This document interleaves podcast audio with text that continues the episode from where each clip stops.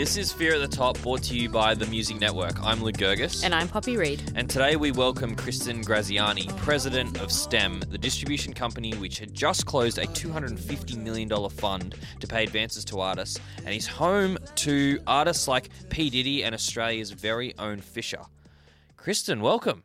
Thanks, guys. Thanks for having me. Thanks for coming on the podcast here in LA Yeah. as well. We're at the PMC Studios, which is obviously the parent company for a few titles that we operate, like Rolling Stone and Variety.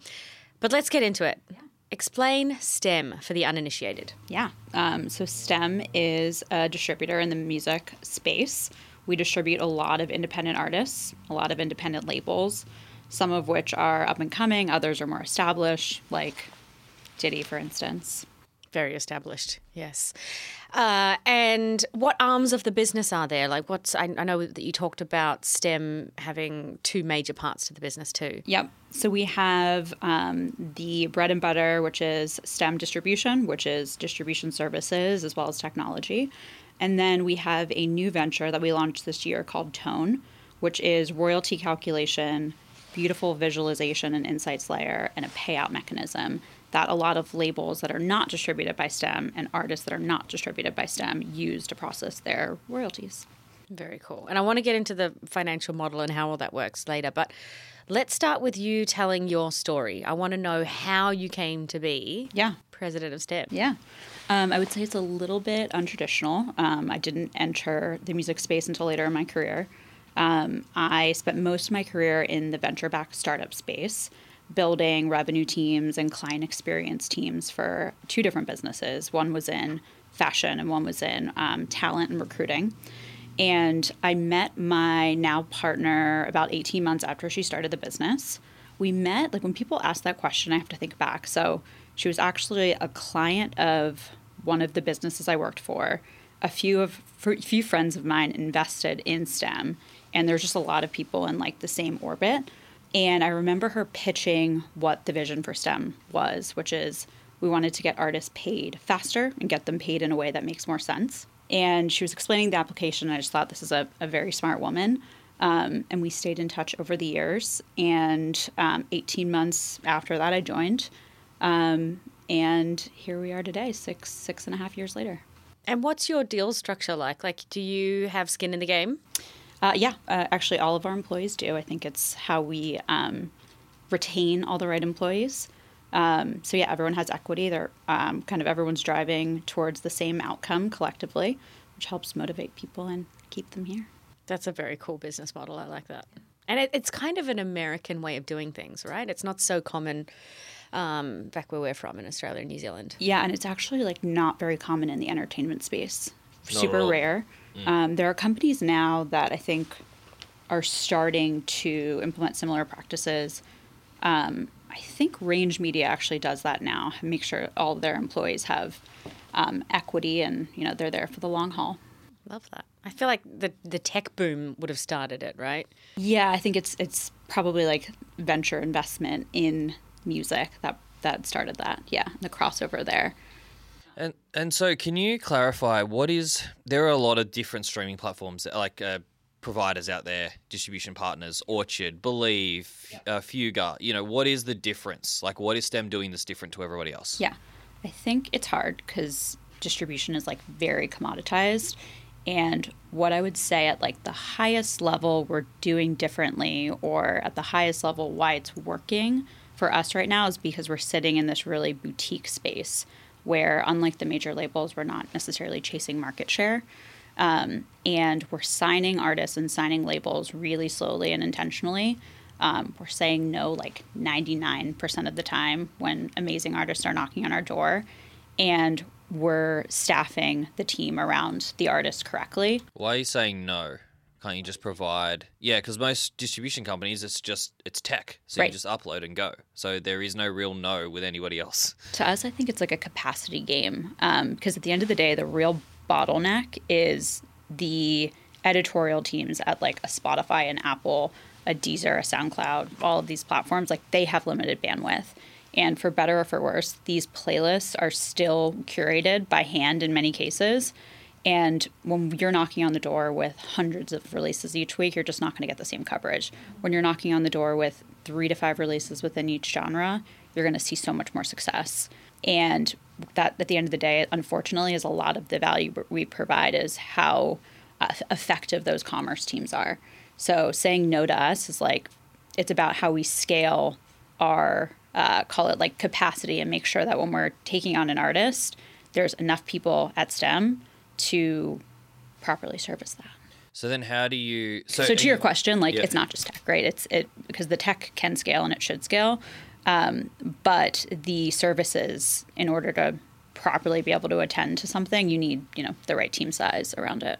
And your deals with artists, do you provide artist services to everyone you sign, or is it Yeah. different mix for different artists? So right now, I think one of the other reasons why we're um, we're winning is the offering super consistent. So when we take on an X major label artist that has a built-in fan base that's really well known, or we're taking on the artist that's maybe starting from ground zero that we know their manager, the music's incredible, and they're like positioned for success, they're getting the same exact services.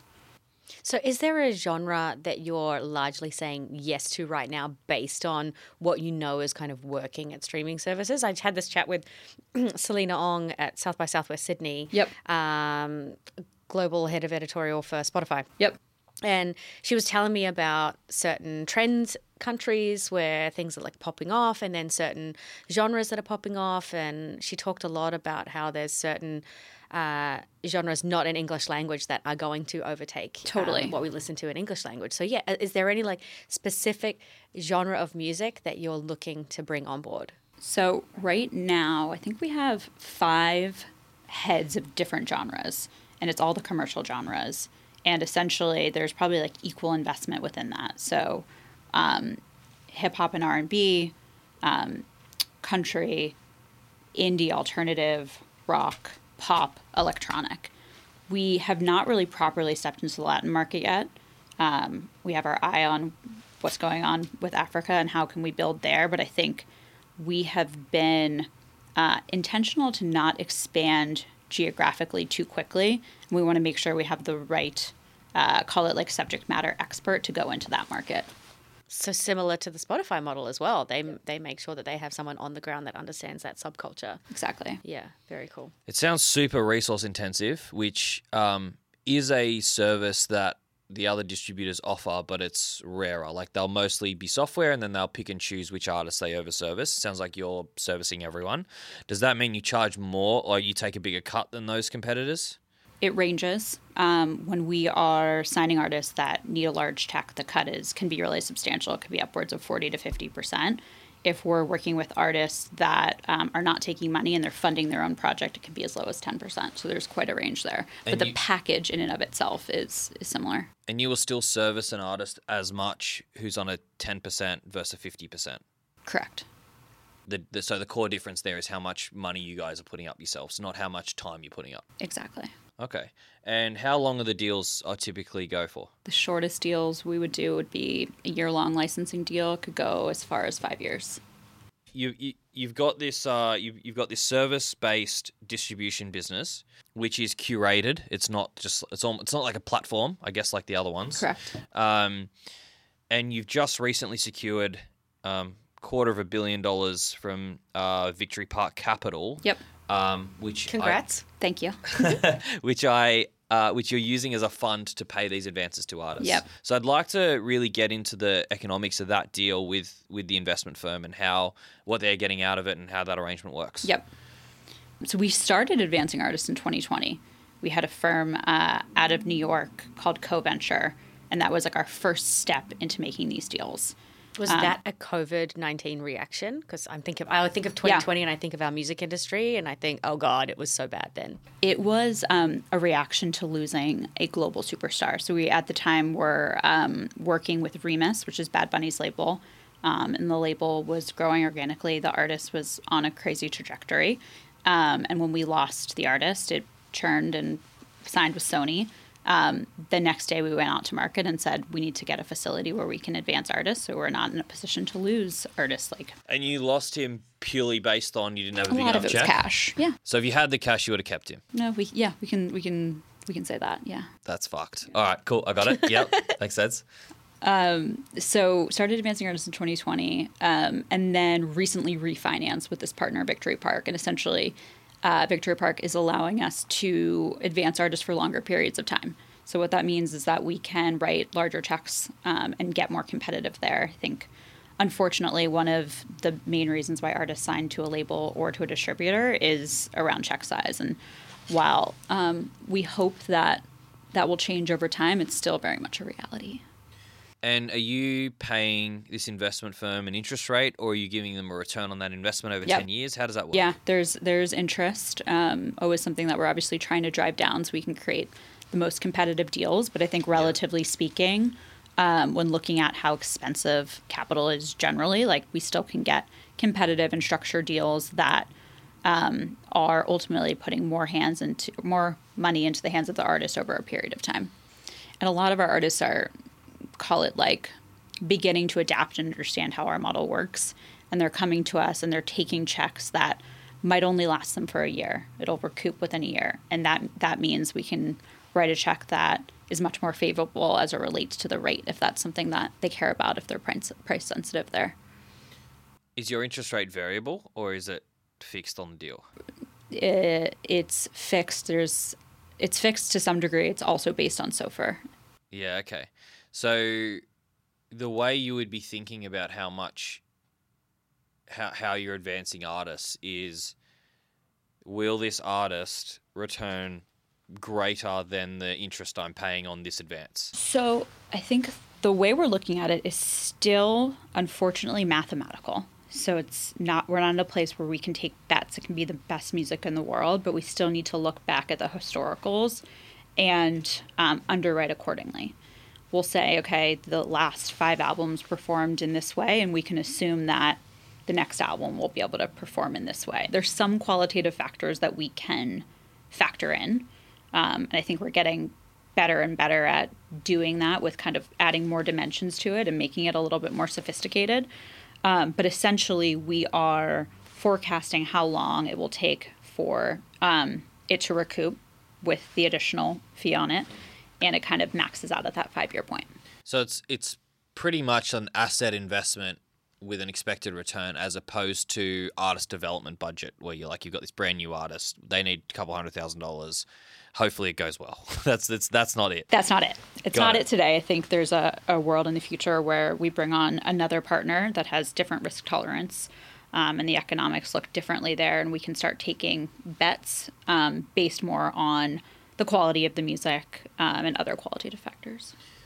and i guess that is the still like the the core distinction i'm seeing between distributors and major labels in that the major labels are still doing the speculative investments the big bets Yep.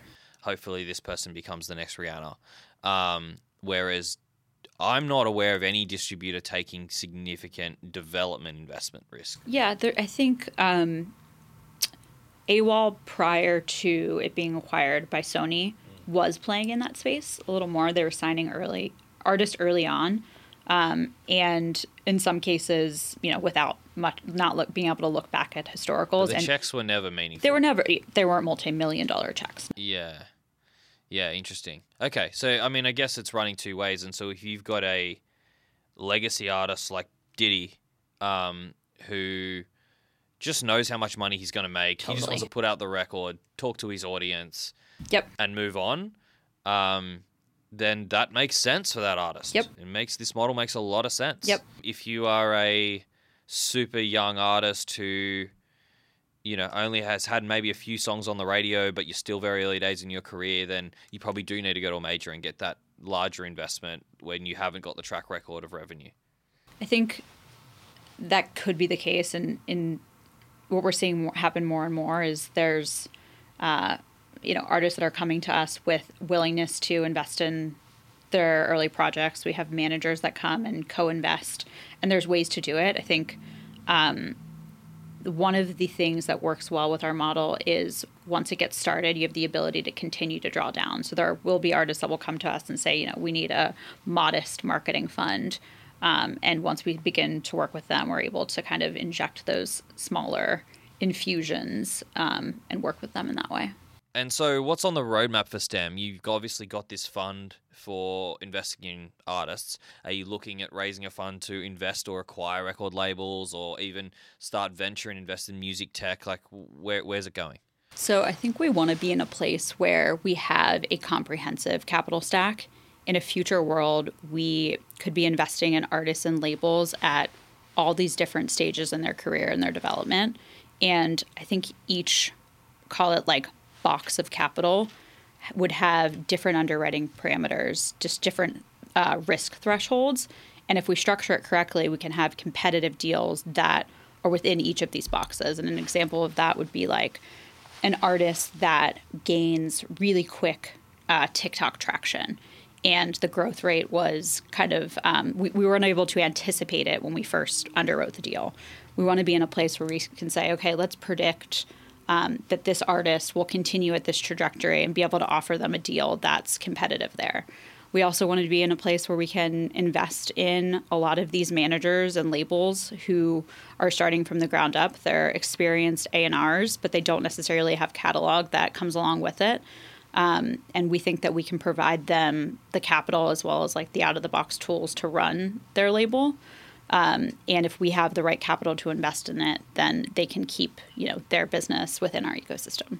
And so, when's the roadmap for that? When do you think that'll start rolling out? I think the time is now. Um, Oh. I think it. You know, we we got STEM specifically to profitability, which opens up a lot of options for for us, and I think there's a lot of great internal conversation about where we can take it. And as long as we time it correctly with the market and and execute on it in the right sort of sequence, When did profitability happen? Did it actually happened a lot um, earlier than expected. Something we're proud of. Um, We set out to achieve it. Um, actually in 2024, and we're able to hit it this year, the middle of this year. Would you say it's largely thanks to that venture capital deal you did? The I would say it's mil? largely. I wouldn't say it's um, tied to that. No, that kind of came out. Um, call it after. Um, it's largely tied to um, us bringing on a lot of amazing executives this year that are just experts in their space across different genres and their ability to sign some incredible artists and work those artists and um, k- kind of uh, exceed our expectations there. so good. So it's it's hiring high performers essentially. Is there a specific characteristic that all of your high performers have within the business? It's a great question. And I actually, I would actually like to ask that to you, Luke, as well, because we're obviously a business that only wants to work with high performers. Yeah. And I'm trying to think of the characteristic that all of our high performers have. Yeah, I don't think it's one. Um, let me think about this. I mean, one of the things, it, this is not a uh, directly answering your question, but I would say like, if you ask any folks that are at STEM, the hiring process is like incredibly um, comprehensive. They spend time with people across the entire business. We ask people to do like work samples um, and present like their plan on how they'd launch the market or their plan on how they'd sign top tier artists. Um, and we've uncovered, I would say, like a lot of uh, a lot from that, um, and that's one of the ways in which I think we've brought on great people. I want to think more about your question though. If there's one characteristic, I think it's maybe it's just commitment, um, just dedication, like grit, um, are some of the things that come to mind when we think about when I think about our team. Yeah, at the at the Brag Media, we have this thing we call the Brag Bible, which we send to everyone before they sit an interview with us, and it's effectively says you need to have these are our two values, um, and they're to, one of them is passion for success. So be absolutely passionate that you will do everything you fucking need to do to to be successful at your role, your KPI, your job, whatever it is. Like, don't you know? It's it's like stop at nothing Yep. until you've achieved that. Absolutely Took the words out of my mouth. People stop at nothing. Exactly. And then the other one is integrity. So Yep. do what you say you're going to do all the time Yeah. without exception. yeah. If you say you're going to do something, you do it. Yeah. And I think um, people, we have to let staff members go if they're not crazy passionate and they don't kind of do, ev- they don't stop at nothing to Yeah. achieve their goals or they're just kind of a little bit unreliable. Yeah. You know, either of those two things, no good. it's Um, also a great sense checker for anyone coming into the business. They read this brag Bible, they see exactly what our culture is like, they see what our values are, and some of them go, oh, "That's just not the Yeah. structure." I'm too much. It's Not too for much. Opt out. And yeah. that's okay. Yeah. Yeah, yeah. We're we're we like I, I find that most people don't work in an envi- don't work well in an environment like that. Yeah. But the few that do fucking love it. Yeah. And also, I feel like if you are a high performer yourself, you're super passionate about what you do, you've got a lot of integrity. The last thing you want is the person sitting next to you to not have the same passion and not have the same integrity. So it's like super hard to retain high performers if there's weak links around. Like high performers just want to work with high performers. Yep. And so I think that's what we've really honed in on probably over the last few years, and that's something that we, we really focus on. Yeah, we that's the thing that I probably spend the most brain power on is thinking about how do we retain all these various employees that are just so valuable, um, and a lot of them took many years to recruit, and it's all about how long can we keep them in the building, keep them happy, and keep them motivated. We have a, f- we have a few of those.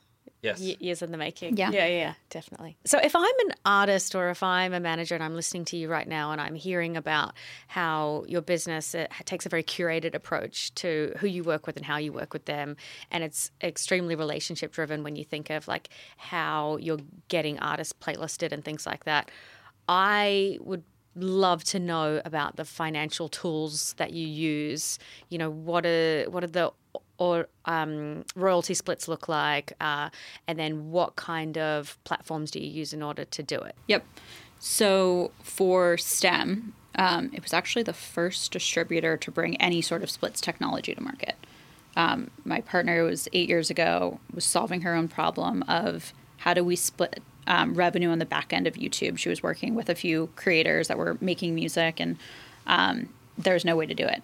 Um, You're and talking about splitting between the people that have written the song or produced the song t- together. could, it could be in any which way. It could be people that are collaborating, right? Whatever Yeah. it is, collaborating on a piece of content. Could be the video of Miley Cyrus and Ariana Grande singing a cover of Crowded House's um, "Don't Dream It's Over." Yep. just live, like yeah. and then you and then all those people that have a stake in that song get automatically split out. Yep. So, STEM, um, before the version of STEM we're talking about today, was essentially this tool, this application of splitting revenue in the back end. Now, if you look at almost every distributor out there, they have a version of splits. We've taken that a little bit further on the STEM side, and now we're doing um, pretty basic recoupment where you can program in line items, and line items are recouped, and everyone can see um, when they're going to get paid next.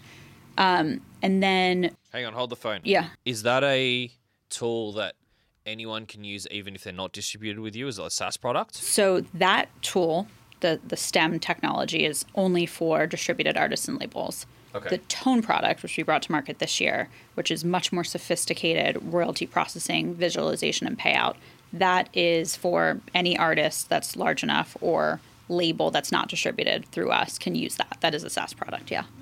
Anyone can sign up for it and pay the fee to use it? If they're the right size, yeah.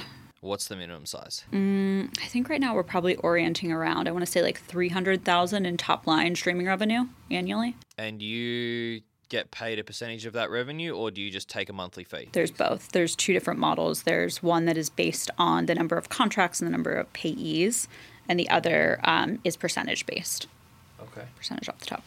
So that is the product that you know is is used by these entities to to process and visualize. So you were very much ahead of splits and very much ahead of you know getting artists paid when it comes to this stuff. What is the next thing that you think artists and managers need to be paying attention to, schooling up on right now?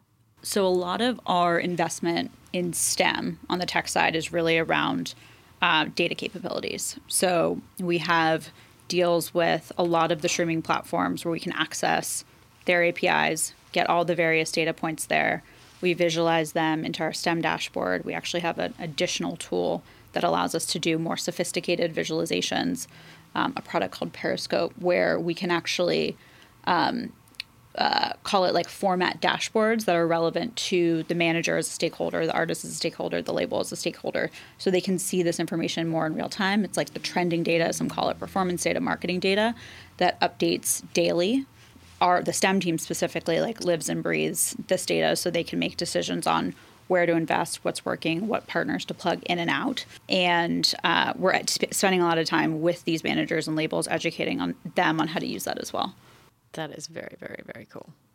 And then you kind of knew what was happening around Spotify and monetization and stuff before everyone else. You were telling us right before we sat down. Can you tell our listeners about that? Yeah. Um, there's many things happening. There's a lot of conversation. Um, a few weeks ago, there was um, something that hit the press around upcoming changes that Spotify's making um, that, in my opinion, were a long time coming. Um, there was a little bit of speculation around it being harmful for, uh, call it emerging artists. But in reality, a lot of what they're doing is just kind of preempting. Do you want to just explain the headline? Tell us what the headline is. What is the headline? Thousand. You, you can't. Uh, you're not going to get paid until you first have a thousand streams on your song. Is that the, what we're talking about? Or are we talking? We can talk about that. Yeah, there's Oh, there's there's a few different. different That's what she's changes. Yeah. Like, there's yeah, yeah, yeah. buckets, Okay. think. Yeah, there's a few different buckets. Um, but I think the one, yeah, that's probably the most uh, controversial, the most, there, there's kind of the most uh, questions around is the minimum threshold, which your artists are not going to get paid until they hit uh, streaming pr- threshold of 1,000 um, within a calendar year. And why are artists upset about that? I think artists were upset about it initially because they didn't understand what the threshold was going to be. Threshold of 1,000 streams is probably less than $3 um, in aggregate. And most distributors or labels are not going to pay out $3. It's going to sit in the distributor's bank account. They're going to be able to collect on all of these $3, which are going to probably add up to hundreds of thousands of dollars that they can collect interest on. Um, so in this case, there's um, you know little to no negative impact for emerging artists. And what is Spotify's motive for putting in that threshold? Um, I think there's a lot of people that are able to game the system, right? Like you could set up bots that are setting up artist accounts that are essentially spamming songs that are getting all of these micro payments that are adding up to something, but it's not real music. Um, and this is just one way, one of many ways they're going to be deterring this sort of behavior. Do we have any insight into how much money Spotify is going to save from this? it is, I think, in the next five years, close to, or I guess Spotify is not saving it, right? Spotify is being able to redirect this money to real artists. So they're not. They're not. They're not making any savings. No, there's no Really? there's no savings. They're putting it back into the royalty pool. Um, so this, and there's a few other mechanisms at play. And if everything's implemented correctly, I think in the next five years, it could be close to a billion dollars added to the royalty pool that would then benefit all of these career career artists. So who is the one pushing the agenda on why this change should have happened? Who who stands to benefit the most from it? If Spotify aren't saving any money, who who's making I more it's, money? it's, I think it's it's the artists, the the labels, the distributors that are actually like working and, and developing. But aren't the aren't the distributors going to lose out because now they can't sit with all these three dollar? So the long tail distributors are are definitely, um, I guess, stand to lose here. There's always going to be. So I feel like the majors are better off. Yep. The as you said, the long tail distributors Yep. who just collect, who have any artists like. And a, a platform like TuneCore, who literally any man, man Sure. with his dog can can have their songs distributed on TuneCore, they're going to end up worse off financially. Sure. And I find it super interesting that the narrative is being pushed that this is bad for artists by those companies. It's like, well, yeah, to. if you're only making three dollars a year, the artist isn't gonna fucking notice that anyway. So Yep. But that was before we found out what the threshold was. perhaps. Yeah, yeah. There's Yeah. just some probably. When the, when the rumor was circling, people I, were I've been, worried I've, about what. I, the- I look at my social feed and there's a lot of people arcing up about it. Still. after They're staying the course. Yeah, I find it so. People just buy into the narrative of the starving artist, and look, it's even. I've even seen with you know, um, with uh, Bandcamp having a new owner now, and Mhm. everyone's just. You know, oh, the artist, the artist, the artist. And it's like, no, if you actually look at what's changed, totally. either artists are it's going to be artists who aren't making any money anyway that's going to be affected Yep. or it's actually going to be better for the majority of artists Yep. and these changes are actually going to improve the platform it's happening in spotify's case it's going to improve the platform It's going to be less bots less manipulation Yep. the artists that are actually making real money will make more money it's all that going in the pool Totally. um, and so I think the starving artist narrative is just something that people so blindly Yeah. jump on without actually looking at the detail of it. Um, and I find that so interesting when it comes to music tech Yeah. because it rarely is the actual artists themselves pushing those narratives. Yep. It's it's everybody else that's benefiting from those artists Exactly. that are manipulating the story. And we work in media, we know how it works. Yeah. Well said. Yeah. So, how's the company going to evolve over the next few years? Obviously, you're a future thinker. Obviously, you've been ahead of the curve in many points, um, not just with STEM, but across your career. Yep. So, what is the future of distribution and how is STEM going to lead the charge? Yeah, I think it's understanding what the right um, services as well as tools the artists, the managers, and the labels need. Um, thinking ahead, but not too far ahead. So, not necessarily like pre- prematurely investing um, in things that the artists and the managers aren't asking for today. So, we want to. Do you want to be close- Napster? Remember how that worked out for them? Yeah, we all do. Do you want to be too ahead of your time? Exactly. Um, we talk about that a lot internally, and we what what we really want to do is just close the gap on what the needs are today. So we talked about financing. It's how do we develop a more comprehensive financing stack that can um, provide artists the capital they need for the whole duration of their their career.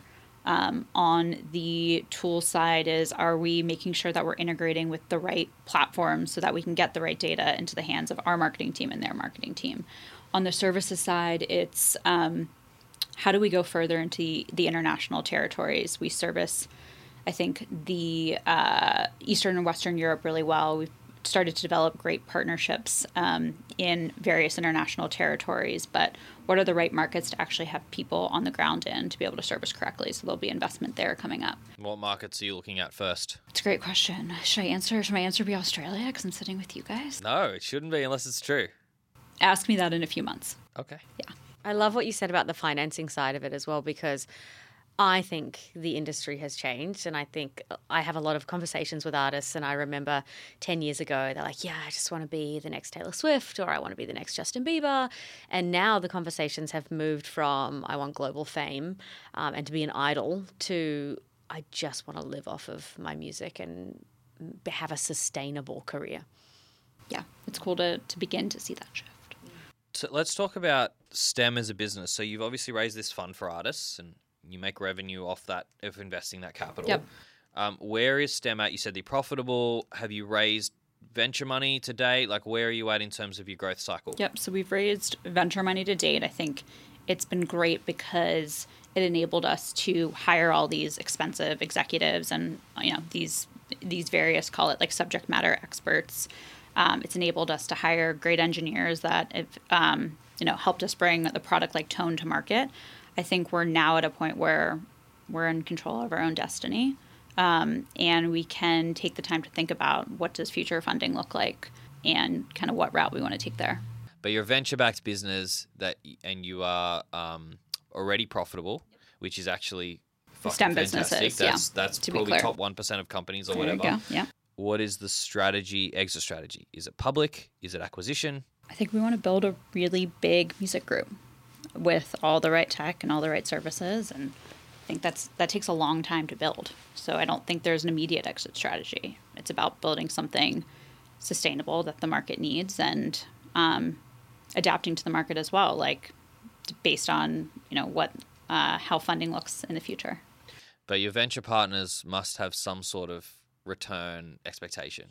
So is that a is that a short term let's go public in the next 5 years or is that a we need to get we need to exit or are they are they non-traditional venture investors? A lot of them are along for the ride, I think, which is cool, especially some of the new guys that have come in. Um, and some of the um, points we've talked about recently, I think it's really about making sure um, we're or creating something of value that can be valuable today and valuable in 10 years from now, depending on when we want to press the, the eject button there.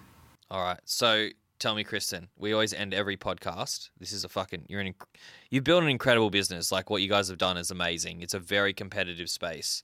The fact that you're really carving your own here is just so remarkable, and it's a credit to you and your team. Like I think it's it's actually really inspiring. I want to ask you uh, two things as we leave. What is the thing you are most proud of, and then share with us the biggest mistake you've made as an executive and what we can learn from it. Okay. Um, the thing I am most proud of was certainly the team that we've built, the people that we've been able to bring on. Um, some of the people that have been along for the ride for now five, six years, and others are new people that we have been able to bring on with new investment um, that have been in the music space for many, many decades.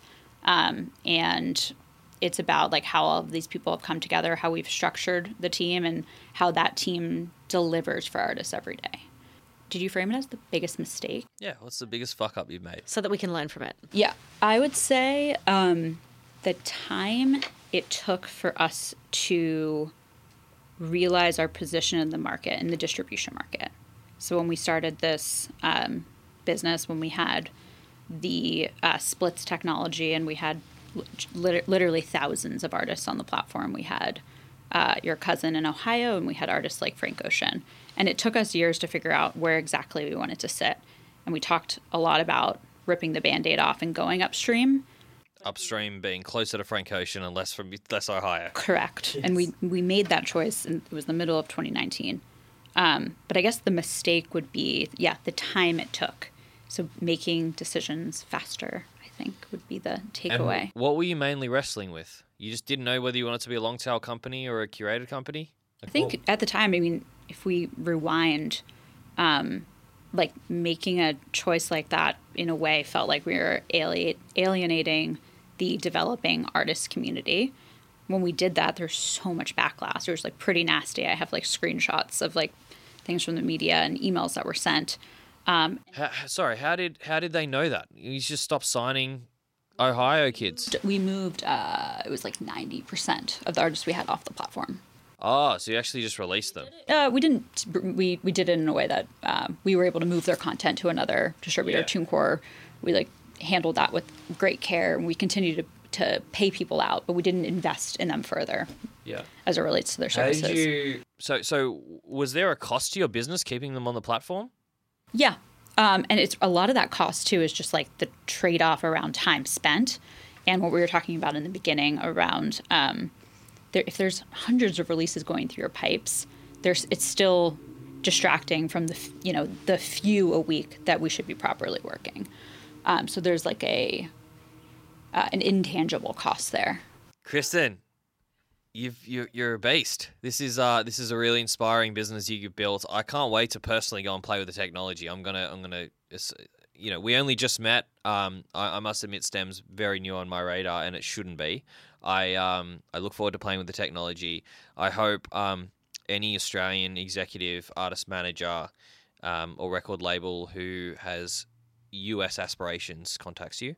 Um, and uh, and you do a lot more work with a lot more Australians and New Zealanders and other countries in APAC. Uh, a lot more here because um, you know our, our region punches above our weight. We export really well, so um, having good partners in America is something everyone is always looking for. Yeah. So so thank you so much for coming on the show. Thank, you. Thanks for having me.